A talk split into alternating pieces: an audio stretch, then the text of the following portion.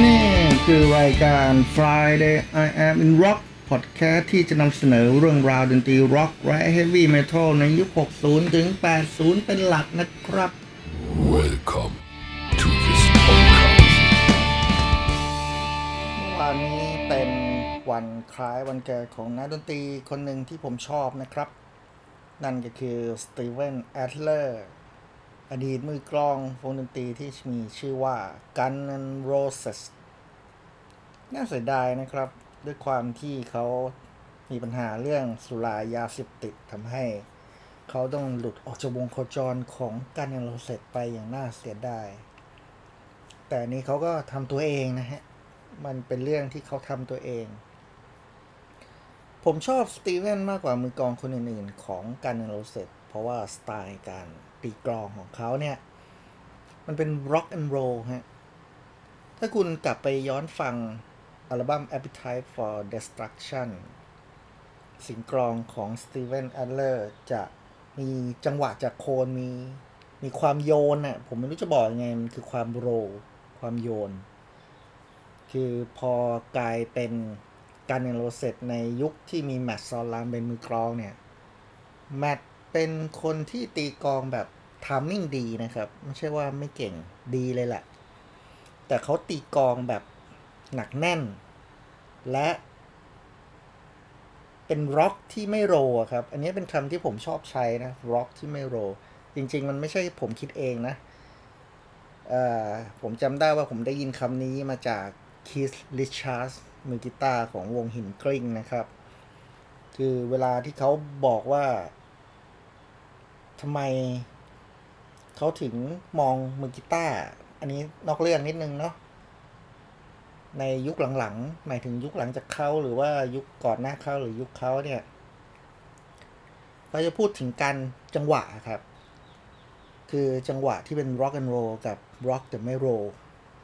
rock but not to roll อะไรประมาณเนี้ยครับ ซึ่งพอผมฟังคำนี้แล้วผมนึกออกเลยว่า เออ ถ้าผมจะอธิบายเสียงกลองของ Steven Adler ผมต้องใช้คำนี้แหละ คือเขาเป็นคนที่ตีกลองแบบ rock and roll อะครับ แต่ Matt หรือว่าคนอื่นที่ตามมาเนี่ยจังหวะดีอะไรดี แต่ว่ามันไม่มีความโยกและคลึงอะครับ อันนี้ผมว่าอาจจะเป็นสไตล์เฉพาะตัวด้วยทั้งๆ ที่ตอนแรก Steven Adler เนี่ยเป็นมือกลองที่เน้นแบบความดังความโฉ่งฉ่าง ความอึกทึกคึกโครมครับ อันนี้ก็ต้องบอกว่าถ้าเท่าตามที่ Duff McKagan หรือว่า Slash บอกนะครับ ทั้งสองคนบอกว่ามีส่วน อาจจะรวมถึง Izzy Stradlin ด้วยนะครับ มีส่วนในการช่วยขัดเกลาการตีกลองของ Steven Adler ให้ soft ลงเบาลง แล้วก็มีความเป็นร็อกแอนด์โรลมากขึ้นนะครับ Steven Adler เนี่ย เขาเป็นเพื่อนกับ Slash มาตั้งแต่สมัยเรียนมัธยมนะครับ คือ ตอนนั้นน่ะ Slash เขาก็มีเพื่อนชื่อ Marc Canter ใช่ไหมครับ เป็นเจ้าของ Canter's Deli นะครับ ทั้งคู่เนี่ย ก็จะแลกเปลี่ยนความเขาเรียกอะไรความชอบดนตรี นอกจากความชอบดนตรีแล้วก็ยังเป็นเรื่องของพวก BMX อะครับ จักรยานแก๊งจักรยานประมาณเนี้ยพวกขี่แบบผัดโผดอะฮะ นึกถึง BMX ได้ใช่ไหมครับ มันก็จะมีการเล่นท่าต่างๆนานา สมัยก่อนฮิตมากเลย ผมก็ชอบเล่นเหมือนกันสมัยนั้น สมัย ตอนนั้นผมสัก น่าจะมหนึ่งมสองไหมฮะ เออ ผมก็ชอบเล่น BMX เหมือนกันนะ ก็สนุกอะ่ะ มันสนุกแบบเด็ก ๆ ผู้ชายนั่นแหละฮะ ไม่ไม่ได้มีอะไรมาก แต่ผมก็ไม่ได้เล่นท่าผาดโผนอะไรมาก ก็ด้วยความที่ Slash เนี่ยชอบ ขี่ BMX เขาก็เลยดันไปเจอกับ Steven Adler ซึ่งก็เล่นสเก็ตบอร์ดด้วยความที่ชอบดนตรีอะไรเหมือนเหมือนกันด้วยอะไรด้วยอย่างเงี้ยครับ เขาก็เลยเป็นเพื่อนกันมาตั้งแต่สมัยมัธยม Steven เนี่ย จริงๆเขาเกิดมาในครอบครัวที่ค่อนข้างมีตังนะครับ Steven เป็นลูกครึ่งอเมริกันอิตาเลียนนะ อันนี้บอกก่อน ชื่อพ่อของเขาจริงๆชื่อ Michael Coletti เป็นอิตาเลียนแท้ๆเลยล่ะครับ แต่ว่าแยกทางกันไงครับ Steven Adler ก็เลยมาอยู่กับแม่คือ Deanna ที่ลอสแองเจลิสแล้วก็ใช้นามสกุลตามแม่นะครับ Steven Adler Steven เคยเขียน หนังสือของตัวเองฉบับหนึ่งนะครับไอ้เล่มหนึ่งนะครับ เขาบอกในนั้นน่ะ เขาจะบรรยายชีวิตช่วงเด็กของเขาค่อนข้างจะโลดโผนโจนทะยานพอสมควรรวมถึง เขาบอกว่าเขาโดนล่วงละเมิดทางเพศด้วย เนื่องจากเขาเป็นเด็กหนุ่มหน้าตาดีครับ คือก็หน้าตาดีจริง ๆ นะครับ ถ้าใครไปดูภาพของ Steven Adler สมัยอยู่วงการโรเซตยุคแรก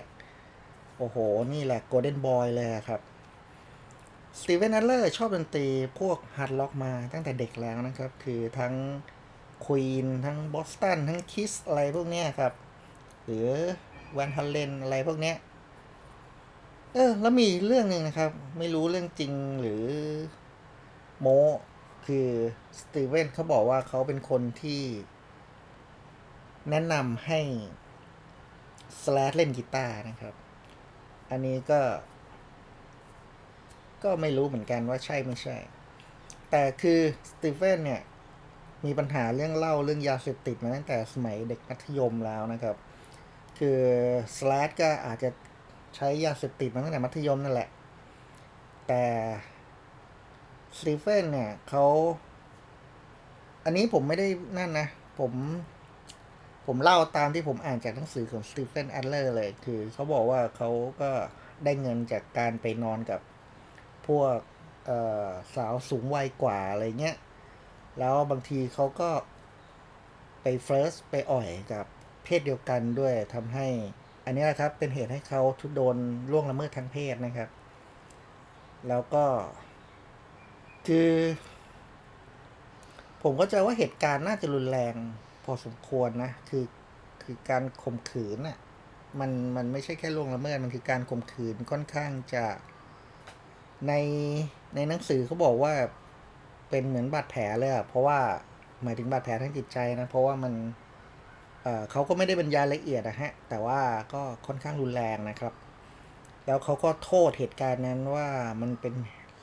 ส่วนที่ทำให้เขาหันมาดื่มเหล้าแล้วก็ใช้ยาเสพติดมากขึ้นนะครับ แล้วด้วยความที่สตีเฟนเขาติดเหล้าติดยาเยอะนะครับ ก็เลยเดินส่งตัวไปอยู่กับ ยายเขาพักหนึ่ง ก็ห่างหายจากสแลดไปช่วงหนึ่งนะครับ แต่ว่าไม่นานเพราะว่ากลับมาฮอลลีวูดใหม่แล้วคราวนี้เขากับสแลดก็ทำวงด้วยกัน จริง ๆ ก่อนจะทำวงด้วยกันเนี่ย ทั้ง Slash ทั้ง Steven Adler ก็ไปออดิชั่นตามวงต่างๆนะครับ อย่างเช่นวง London วงนี้วงดังนะครับ London เป็นวงที่มีนักดนตรีดังๆ เคยผ่านเข้าออกวงนี้หลายคนเหมือนกัน Slash กับ Steven Adler ไปออดิชั่นเป็นมือกีตาร์มือกลองวงนี้นะครับ แต่ก็รู้สึกจะไม่สำเร็จนะครับ ไม่ผ่านน่าจะไม่ได้แม้กระทั่งว่าเป็นชื่อขึ้นชื่อเป็นสมาชิกนะครับ ขึ้นชื่อว่าเป็นแค่คนที่เคยไปออดิชั่นแล้วไม่ผ่าน ไม่เหมือนกับ Izzy Stradlin นะครับ Izzy Stradlin นี่เคยเป็นมือกีตาร์ของวง London นะครับ แต่ว่าในที่สุดนะ Slash กับ Steven Adler เนี่ย ก็จำเป็นต้องแยกกันไปอยู่คนละวงนะครับสแลดเนี่ยเขามาอยู่กับวง Hollywood Rose ของ Axel Rose นะครับ ตอนนั้น Axel Rose ยังไม่ได้ใช้ชื่อว่า Axel เลย ยังใช้เป็นมินไบลี่เหมือนเดิมนะครับ แล้วอิซี่เนี่ยก็มาเล่นกับ Hollywood Rose นี่แหละ แต่ว่าซ้อมกันวันแรกแค่นั้นนะครับอิซี่เขาก็ไม่กลับมาอีกเลย เหมือนกับ โมโหหงุดหงิดอะไรสักอย่างนะครับ ซึ่งก็มาเปิดเผยภายหลังนะครับ ว่า Izzy ไม่พอใจ Axl Rose พอ Axl Rose เจ้ากี้เจ้าการเกินไป เขาก็เลยออกจาก Hollywood Rose ง่ายๆ แบบนั้นเองนะครับเออทำไมเดี๋ยวนี้เออเดี๋ยวนะ กลับมาที่ Slash นะครับเอ้ยขอโทษ กลับมาที่ Steven Adler ดีกว่านะครับ Steven Adler เนี่ย พอถึงจุดจุดหนึ่งนะครับ Hollywood Rose กลายเป็น Guns N' Roses แล้วเนี่ย แต่ว่ามือกลองของวงอะ กับ Tracii Guns มือกีตาร์ครับเขาออกไปทำ L.A. Guns นะครับ มันก็เลยมีมือกีตาร์กับมือเอ่อตำแหน่งมือกีตาร์ว่างใช่ไหมครับสแลก็ได้ไม่อยู่ แล้วก็กลับมาอยู่นะครับ เพราะจริงๆสแลดอยู่แล้วก็เข้าเข้าออกออกวงนะครับ แล้วก็จะมีอะไรอะ นี่แหละครับ ตอนนั้นก็จะมีครบห้าคนแล้วนะ คือช่วงที่ก่อนจะออกที่เขาเรียกว่าทัวร์นรกนะครับ คือดับเขาตอนนั้นมี a x e l o d มี Slash มี Izzy Stradlin มี Duff McKagan แล้วก็ Steven Adler ครบห้าคนแต่ว่า Slash กับเอ่อ Slash กับ Steven Adler เนี่ยเข้ามาจนเกือบจะวินาทีสุดท้ายก่อนที่ทางวงจะไปออก Hell Tour หรือว่าทัวร์นรกนะครับ ที่เรียกกันอย่างนี้เพราะว่ามันเป็นทัวร์ที่วินาศสันตะโรกันตั้งแต่ต้นนะครับ ทั้งทั้งรถเสีย ต้องโบกรถไปซีแอตเทิลคือ Duff McKagan น่ะเขาไปเสนอความคิดในวงว่าเขามาจากซีแอตเทิลไงครับ ซึ่งเป็น เมืองที่ตอนนั้นก็มีพวก grunge เกิดขึ้นแล้วเพียงแต่ตอนนั้นอาจจะยังไม่ได้เรียกว่า grunge นะครับ อย่างพวก Mother Love Bone อย่าง Soundgarden อย่างเงี้ยตั้งวงแล้วนะครับ พวกชื่ออะไรนะ วงวงGreen Apple หรือวงอะไรผมจำไม่ได้ คือเริ่มมีหัวหอกของวงในแนว Seattle sound ครับ เกิดขึ้นมาพอสมควรแล้ว Duff อะเขาเป็นพวกแนวพังไงครับ มาจากวงดนตรีแนวพังพวก post-punk อะไรพวกนี้เขาก็เลยคิดว่ามันจะต้องทำเองทุกอย่างคือถ้าหากไม่มีคนจัดเขาต้องจัดเองในนั้นเขาเลยดิ้นรนกระเสือกกระสนกันไปเล่นออกทัวร์ที่เซียตเทิลนะครับ แล้วมันก็จะกลายเป็นความวินาศสันตะโรอย่างที่ เดี๋ยวจะเล่าอีกให้ฟังอีกครั้งหนึ่งละกัน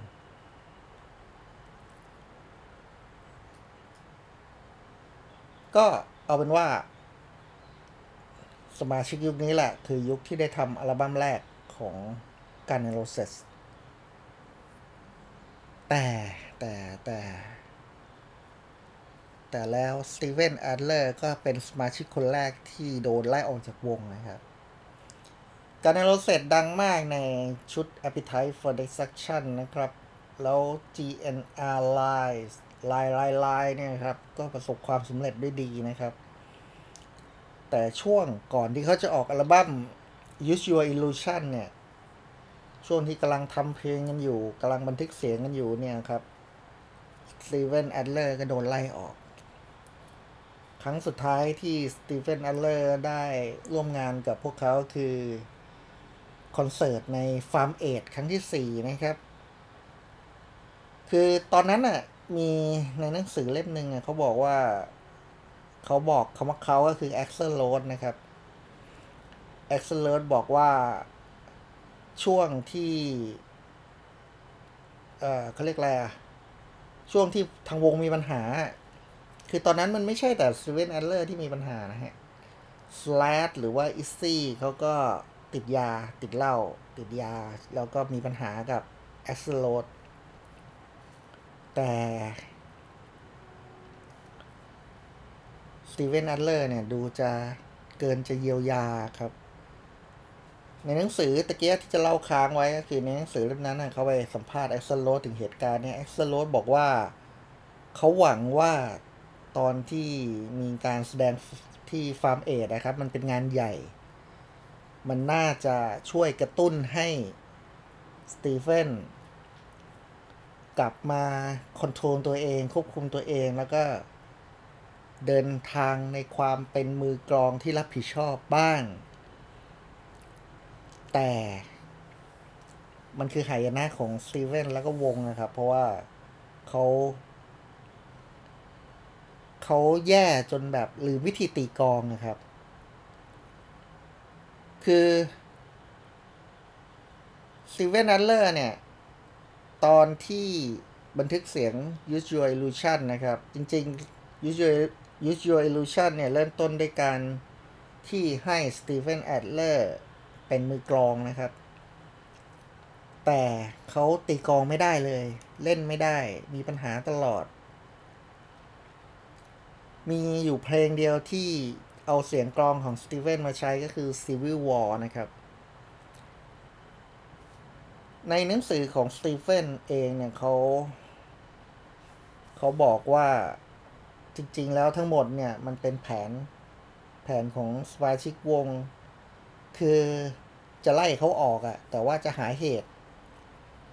คือไม่บอกเขาว่าจะเล่นเอาเพลงอะไรมาเล่นนะครับ แล้วก็จะได้หาเหตุว่าเขาเล่นไม่ได้ เพราะว่าติดยาหนักหมดสภาพอะไรเงี้ยแต่ Slash เขามองอีกอย่างครับ ในหนังสือของ Slash เนี่ยเขาพูดถึงเหตุการณ์นั้นนะครับ แบบ ผมเองก็ไม่เข้าแน่ใจว่าเขาเข้าข้าง Axl หรือเปล่า แต่เขาบอกว่า มันมีเรื่องหนึ่งที่ทุกคนควรจะเข้าใจคือถ้าหากว่า Steven Adler ยังเล่นดนตรีได้ดีเหมือนเดิม ก็คงจะไม่มีใครสนใจว่าเขาจะทำตัวเละเทะขนาดไหน พวกเรา หมายถึงสมาชิกที่เหลือไม่ค่อยได้สนใจว่า Steven จะทำตัวอะไรหรือติดยาขนาดไหน แต่เวลาเล่นดนตรีเขาต้องเล่นให้ได้อย่างที่เคยเล่น หรือดีกว่า นั่นแหละครับ นั่นคือเหตุผลที่ต้องไล่ Steven Adler ออกจากวง เพราะเขาไม่สามารถที่จะทำอะไรได้อีกแล้ว ไม่สามารถตีกลองได้ เสียงกลองที่เขาเคยใช้อ่าเสียงกลองที่เขาบันทึกไว้ตอนทำ Use Your Illusion นั่นก็คือแทบจะใช้งานไม่ได้เลย แม้แต่ Civil War ที่เอาเสียงกลองเขามาใช้ก็ต้องผ่านการอีดิตอย่างหนักหน่วง อันนี้จะอีดิตขนาดไหนผมก็ไม่แน่ใจนะครับ แต่ว่าน่าจะเยอะอยู่ครับ คือ s l a s เองก็บอกว่าไม่น่าที่จะเอามาใช้ด้วยซ้ำแต่ว่ามันก็ใช้อะครับ ก็ถือว่า อย่างน้อย Steven Adler เขาก็ได้ตีกลองหนึ่งเพลง ยอดเยี่ยมใช่ไหมครับ นี่คือเหตุผลที่ Steven Adler โดนไล่ออกจากวง Guns N' Rosesแล้วหลังจากนั้นเขาก็ไม่เคยที่จะกลับมาสร้างชื่อเสียงได้อีกเลยนะครับ นี้ผมว่าน่าเสียดายมากเลย หลังจากที่ Steven Adler เขาออกจาก Guns N' Roses นะครับเขาก็ไม่ประสบความสำเร็จทางด้านดนตรีอีกเลยนะครับ ก็ได้แต่อาศัยเกาะชื่อเสียงของ Guns N' Roses ไปวันๆนะครับทำ Steven Adler Appetite อะไรพวกนี้ทำวง Steven Adler อะไรพวกนี้นะครับ เล่นเพลงของ Guns N' Roses ที่สมัยที่เขาอยู่อะไร ไปเรื่อยๆไปวันๆนะครับ คือพยายามจะทำเพลงออกมาเหมือนกัน แต่ว่ามันก็ไม่รอด แล้วตอนนั้นน่ะเขาทำวงอะไรวะ เออ ผมจำชื่อวงไม่ได้ เขาทำวงอะ แล้วกำลังจะเซ็นสัญญานะครับ ปัญหาคือไอ้คนขายยาครับ ดันมาเคาะประตูบ้านเขาตอนที่คนจากบริษัทอยู่พอดีแล้ว เขาอ้างกับคนบริษัทว่าเขาเลิกใช้ยาเสพติดแล้ว พอเจอคนขายยามาเคาะประตูบ้านแบบนั้นดีลการทำงานก็ล้มเลิกไปนะครับ อันนี้ก็ คือมันอาจจะเป็นดวงซวยของเขาก็ได้ เพราะเราก็ไม่ได้อยู่ในเหตุการณ์นะเนาะจริง ๆ คือเขาอาจจะเลิกยาเสพติดแล้วจริง ๆ ก็ได้แล้วไอ้คนขายยานั้นมันก็อาจจะรู้จักกับ Steven อาจจะแวะมาทักทายกันเฉยๆอะไรอย่างเงี้ย ก็ไม่อยากว่าอะไรมากนะฮะ เราก็คนเคยชอบพอกันอยู่ แต่มีอยู่อย่างหนึ่งที่ผมรู้สึกไม่ค่อยดีคือ ผมมาอ่านหนังสือของ Steven Adler นะครับ พอผมอ่านแล้วผมรู้สึก เออ มันรู้สึกอย่างหนึ่งอะ คืออันนี้ผมรู้สึกเองนะ คือผมรู้สึกเขาเนี่ยแม่งโคตรจะลูเซอร์เลยว่ะ คือเป็นคนที่ไม่ยอมรับความผิดของตัวเองอะครับ เขาจะหาเรื่องพูดจาให้ตัวเองดูดีตลอดเวลาโดยที่ บางทีเวลาที่เราไปไปอ่านบทสัมภาษณ์ของคนอื่นนะครับ อย่างบทสัมภาษณ์ของเอ็กซ์โรดบทสัมภาษณ์ของดับแมคแกนอิสซี่หรือว่าสแลดรวมถึงอดีตผู้จัดการวงอย่างเช่นอลันนีเว่นเนี่ยครับ เขาก็จะพูดอีกอย่างหนึ่งคือเราอะเราก็ไม่รู้ความจริงหรอกแต่ เราก็ต้องอนุมานว่าถ้าเกิดคนหลาย ๆ คนพูดไปในทางหนึ่งอะคนส่วนใหญ่พูดเขาก็อาจจะเป็นเรื่องจริง หรือน่าเชื่อถือกว่า เพราะว่ามีพยานมากกว่าอะไรแบบนี้ครับ อย่างเช่น อย่างเช่นเรื่องที่เขาโดนไล่ออกจากวงเนี่ย แม้กระทั่งถึงทุกวันนี้เขาก็ยังไม่ยอมรับเป็นความผิดของเขานะครับเขาก็ยังคิดว่าเขาโดนไล่ออกจากวง เพราะเอสเซโรสอะ บ้าอำนาจอยากจะคุมวงคนเดียว ซึ่งมันก็อาจจะเป็นความจริงก็ได้ครับ เพราะว่าต่อมา Izzy เขาก็ออกจากวงถูกไหมครับ เขาเบื่อเขาอะไรเขาก็ออกจากวง Slash กับ Duff ก็ไม่ได้อยู่กับวงก็ออก กลายเป็นว่าเออ Axl ควบคุม Guns N' Roses แต่เพียงผู้เดียว แล้วชื่อ Guns N' Roses ปัจจุบันก็คือ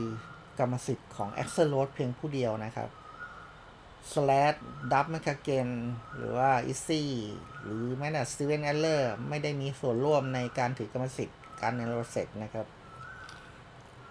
ทีนี้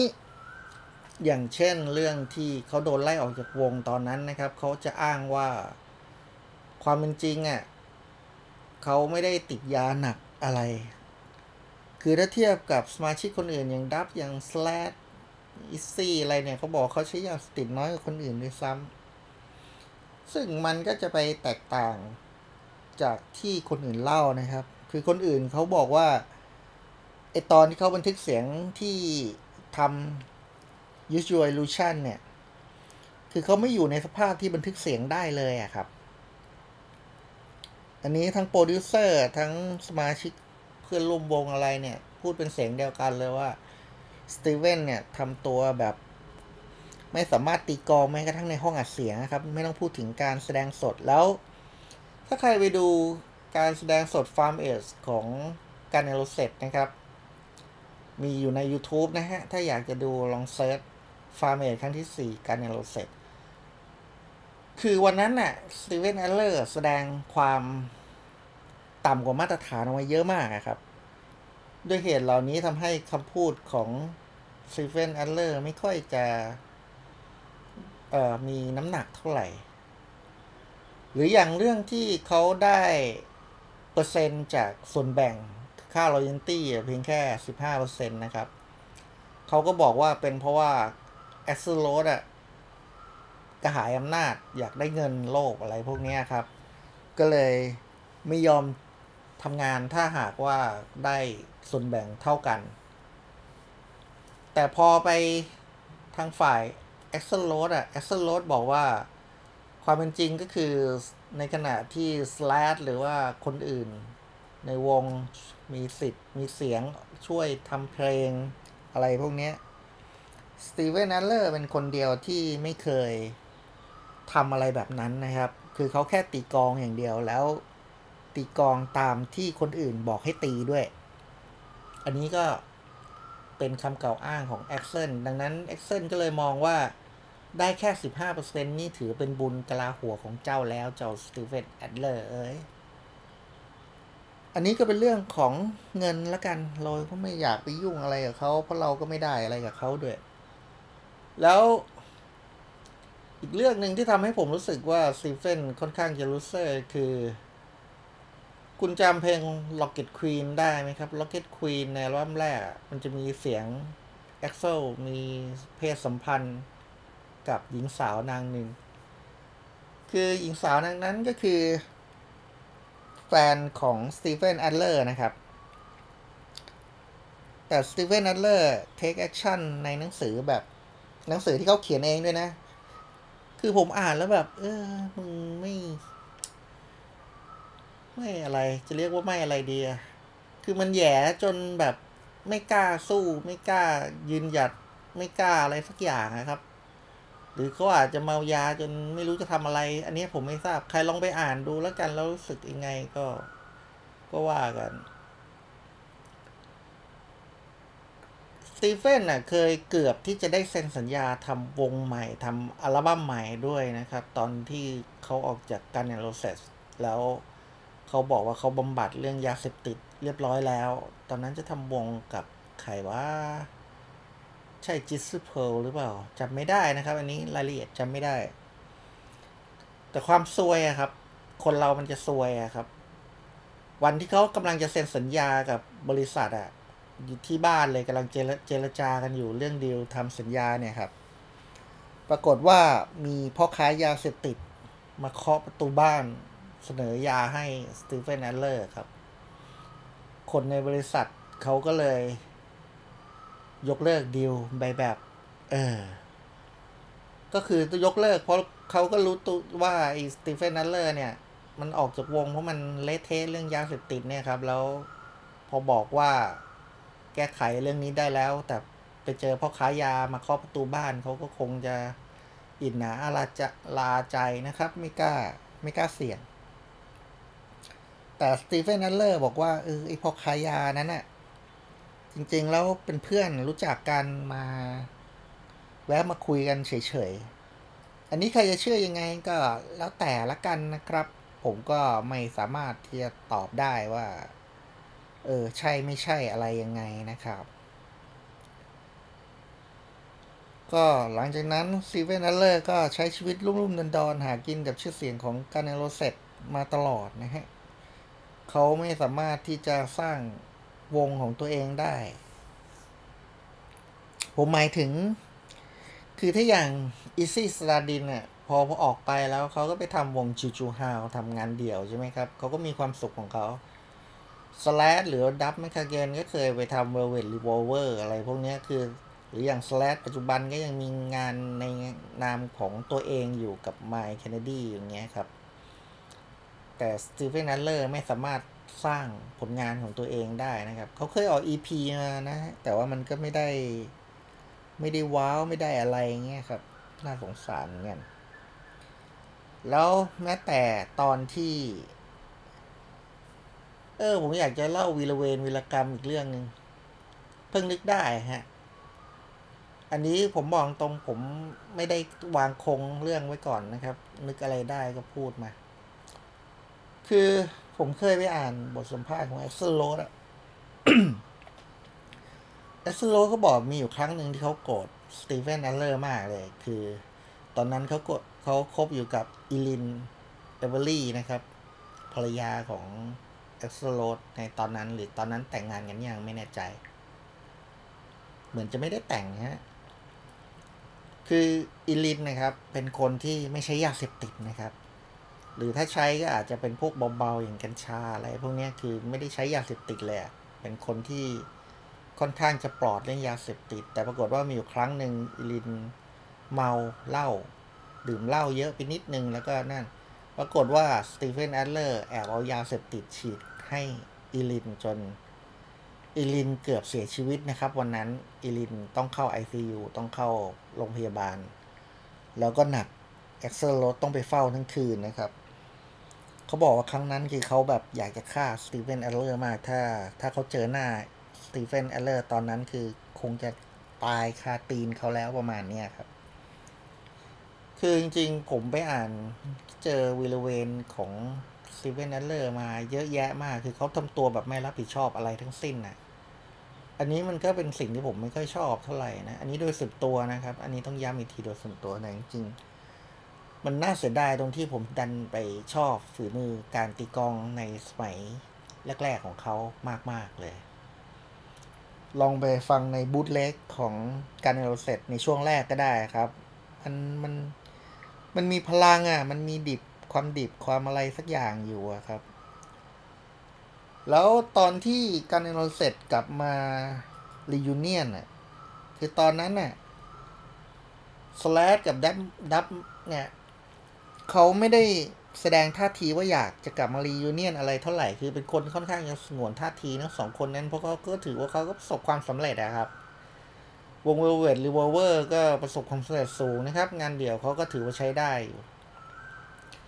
คนที่ออกหน้าออกตาอยากจะกลับมา reunion มากที่สุดก็คือ Steven Adler ครับเขาเสนอตัวจะกลับมา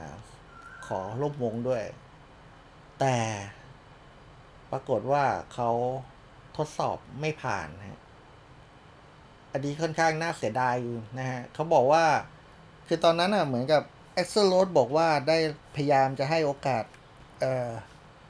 Steven Adler กลับมาร่วมวงอยู่เหมือนกันนะครับ แต่ว่าSteven Adler มีปัญหาเรื่องสุขภาพ แล้วตอนที่จะกลับมาร่วมวงเขาต้องไปผ่าตัดหลังพอดี มันทำให้เขาไม่สามารถที่จะให้ Steven กลับมาร่วมวงได้ เพราะไม่งั้นเขาก็ไม่สามารถทำวงกันต่อไปได้ เพราะว่ามือกลองไม่อยู่ในสภาพสมบูรณ์ร้อยเปอร์เซ็นต์อย่างเงี้ยครับ ทุกวันนี้ Steven ก็ยังอยู่กับวงของเขานะครับทำวงทำอะไรไปเรื่อยๆครับ เวลามีคนไปสัมภาษณ์ก็ต้องพูดถึงการนาโรเซตเพราะ อันนี้ผมว่าน่าเศร้านะ คือคนเรามีอดีตที่ลุ่งโลดนะครับ แต่ว่า มันเป็นความลุ่งโลดที่เขาไม่สามารถจะต่อยอดได้ มันเป็นความลุ่งโลดที่ ที่เขาได้แต่พูดถึงอดีตอะ่ะ มันไม่เหมือนอย่างสแลชที่เขายังพูดถึงสิ่งที่เขาทำในปัจจุบันได้ถูกไหมครับดับเขาก็พูดถึงสิ่งที่เขาทำในปัจจุบันได้บอกว่าศิลปินหลาย ๆ คนอย่างนิกกี้ซิกหรือแม้แต่วินนิว ที่เราคิดว่าเขาเสียงแย่ชิบหายไวายวอดเนี่ยฮะผมก็คิดแบบนั้นเหมือนกันแต่ว่าวินนิวยังสามารถพูดได้เต็มปากว่าปัจจุบันเขาทำอะไรนะครับ แต่ Steven Adler ที่รักของผมไม่สามารถพูดอย่างนั้นได้เลยครับ เขามีแต่อดีตกับ Guns N' Roses แต่เป็นอดีตที่ถ้าพูดตรงๆก็คือมันเป็นความสำเร็จของคนอื่นมากกว่าของตัวเขาเองอะ ผมว่าน่าเศร้านะเรื่องแบบเนี้ยจริงๆ ผมกล่าวว่าจะทำพอดแคสต์นี้เพื่อ Happy Birthday Mr. Steven Adler นะครับ แต่ว่า พอเล่าเล่าไปแล้วผมรู้สึกแบบอืมสตีเฟนนี่ทำไม มันรูเซอร์แบบนี้ว่ามันพวกขี้แพ้มัน มันเหมือนกับมัน ผมไม่แน่ใจว่าเขา อาจจะพยายามแล้วแต่ว่ามันก็ได้เท่านี้ เพราะความสามารถเขามันแค่นี้หรืออะไรยังไงก็บอกไม่ได้นะครับ แต่ถ้าคุณดูกับคนที่เคยอยู่วง Guns N' Roses ทั้ง Gilby Clarke ทั้งไอ้ Buckethead หรือใครต่อใครนะครับ Matt Sorum อะไรพวกเนี้ย คือพวกนี้ปัจจุบันเขาก็ยังไปได้ดีไปได้สวยกันอยู่นะครับ มีแต่พี่ Steven Adler ที่ผมชอบมาก ๆ ที่ปล่อยชีวิตไปอย่างน่าเสียดาย ผมจบแค่นี้แล้วกัน ไว้เจอกันใหม่นะครับ พบกันใหม่ใน EP ต่อไป สวัสดีครับ